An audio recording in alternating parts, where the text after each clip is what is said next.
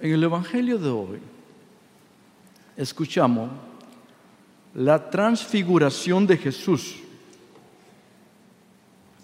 por encima de alegorías teológicas y de las figuras escatológicas de Moisés y Elías, aludiendo de que en Jesús se cumple la ley, se encarna la palabra de Dios. Es el profeta por excelencia. Muchos lo ven como un presagio de Jesús glorificado. Fíjense hermanos y hermanas, que en, en los evangelios sinópticos, Mateo, Lucas y Marcos, los tres evangelios tienen unas características bien similares, importantes, en la transfiguración de Jesús. La primera es la figura de Elías y Moisés. La segunda es la nube, la nube que representa la presencia de Dios, que acompaña a su pueblo, que nos acompaña, que nos guía, que no nos deja solo, que no se ausenta, que conoce nuestros llantos. Y la tercera característica es la voz que dice, este es mi hijo amado. Escúchenlo, escúchenlo. Queridos hermanas y hermanos, ¿qué tan difícil es hoy en día saber escuchar? Andamos tan deprisa en esta vida que no tenemos tiempo de sentarnos a escuchar. Estamos bombardeados por el ruido del secularismo de esta sociedad, de este mundo. Este ruido que nos dice a nosotros, tú sí puedes. Nos venden propuestas baratas de felicidad. Nos dicen, tú puedes, compra esto para ser feliz, obtén esto para ser feliz, adquiere esto para ser feliz. Todo esto va en torno a un egocentrismo personal, egoísmo, que al final nos deja vacíos. Pero hay otro ruido, hermanos y hermanas, que es un ruido interno en nuestro interior, que a veces hemos sido marcados de nuestra niñez o a veces seguimos marcando como padres a nuestros hijos, tristemente. Ese ruido que nos dice, tú no vales nada, qué inútil eres. ¿Y quién crees que eres? Siempre haces lo mismo, nunca cambiarás. Este es el ruido del mal, el ruido de Satanás, que quiere denigrarnos a nosotros. Es cuando Jesús nos dice en este Evangelio, no, escuchen a mi Hijo amado, escuchen a mi Hijo. Él nos da una buena noticia, un nuevo Evangelio, una nueva alegría en nuestro corazón.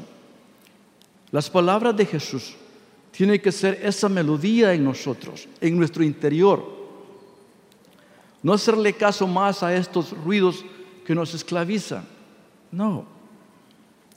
Escuchar la voz de Jesús que nos dice, tú eres mi hijo amado, mi hija amada. Yo me complazco en ti. La voz de nuestro Padre Celestial. En este tiempo de cuaresma, en este segundo domingo de cuaresma, Seguimos tratando de entregar a Dios nuestras preocupaciones, todo aquello que nos quita la paz.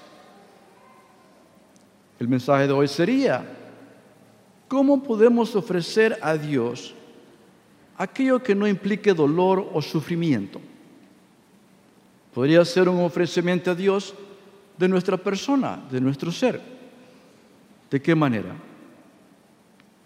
Pues podemos ofrecerle a Dios nuestras dudas, nuestra sed, nuestra fragilidad, nuestra impotencia.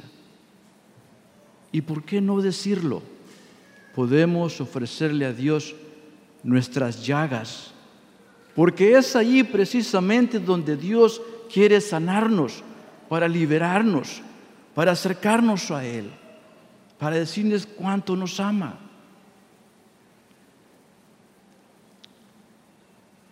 Y de esta manera, poder vivir la cuaresma como la iglesia nos está pidiendo. Primeramente, practicar el ayuno, pero que este ayuno vaya acompañado de un ayuno de ayudar a alguien, de escuchar a alguien que esté solo y triste, que se sienta abandonado. Ayunar en una manera de hablar poco ahora en día, hablar menos y escuchar más. Encontramos nosotros muchas veces esas conversaciones superficiales, no sé si se han fijado ustedes, cuando se encuentran dos personas y dicen a veces, ¿cómo te va? ¿Cómo está la familia? ¿Tus hijos? ¿El trabajo? Me da gusto de verte. Después hablamos, me da mucho gusto hablar contigo. ¿Qué es eso? ¿Qué es eso? Eso no es hablar ni escuchar. Pues ayunar, vamos a hacerlo de una manera de escuchar con caridad, darle tiempo. Cada persona tiene una historia que quiere ser contada y tenemos la oportunidad de escuchar. Segundo, la oración. Que nuestra oración también sea una oración acompañada con una actitud de reconciliación. Muchas personas que hemos dejado atrás, que hemos olvidado. Tenemos tantas personas que viven fuera de este país que a veces hemos tenido una mala experiencia con ellos y nos hemos distanciado de ellos.